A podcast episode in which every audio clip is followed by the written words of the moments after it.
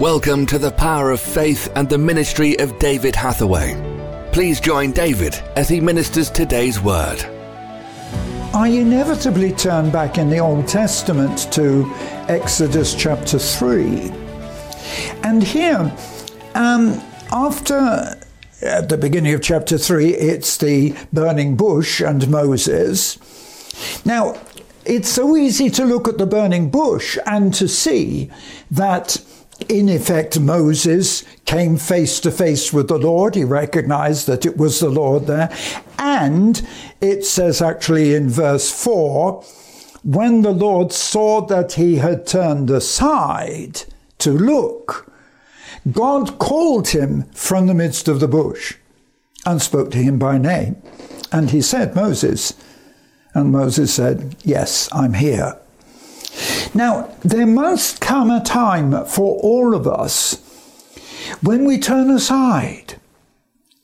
Now, not in the wrong sense, because too often um, people with talent and experience in the gospel are diverted. And I had to become aware of this very much in the early years of my ministry. And I don't know whether it's something that people said to me, but I became very much aware that one of the devil's strongest, most powerful weapons is not stopping us, but diverting us until we divert our energy, our attention, and our ministry into something that is not that important.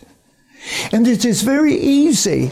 Um, this can occur in business, it can happen in teaching, it can happen in so many spheres, uh, uh, uh, places where people are turned aside. In fact, I can tell you a, a little bit of a, a humorous thing. You see, uh, you know, my father was general superintendent of the Pentecostal churches, and so he was one of the lecturers in the Bible college. Now, because I spent so much talking, time talking to my father, the students would very often give me a job.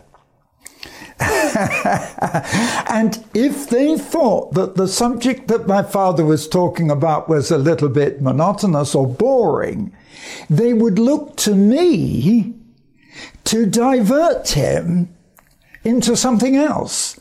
Because you see, I knew what my, my father's favorite subjects were. And it was very easy in the middle of a lecture uh, that I could begin to ask him questions which would turn him away from what he was saying. And he would begin to enthuse and elaborate on these things, which I knew well enough because we always discussed it together. And the boys used to laugh. They were quite interested in that. And um, it's a simple illustration, and I can see that there were many times in my life when uh, things could have turned me aside, and in fact, some things people misunderstood. I, I, I, it took me years before I really found out from someone that was uh, a member of my church.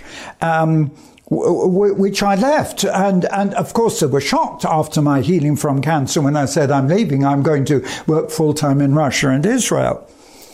And a lady came to me, well, 30 years maybe later, and she admitted, she said people didn't understand. They thought that you were being diverted.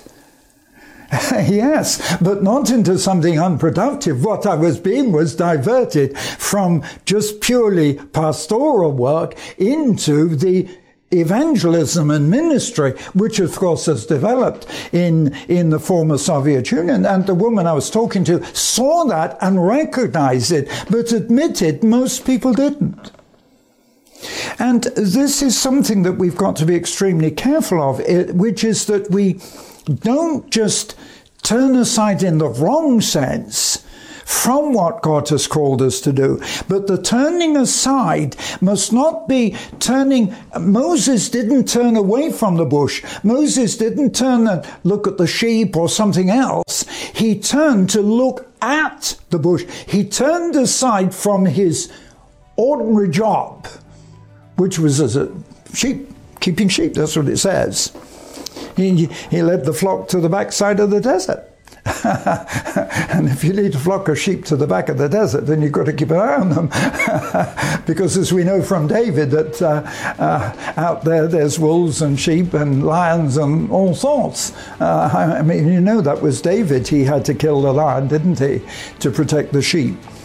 So in this sense, it wasn't a turning aside to divert from purpose, but rather, as actually incidentally it was in my life, it was a turning aside to look and see and sense what this miracle was, and then to hear the voice of God.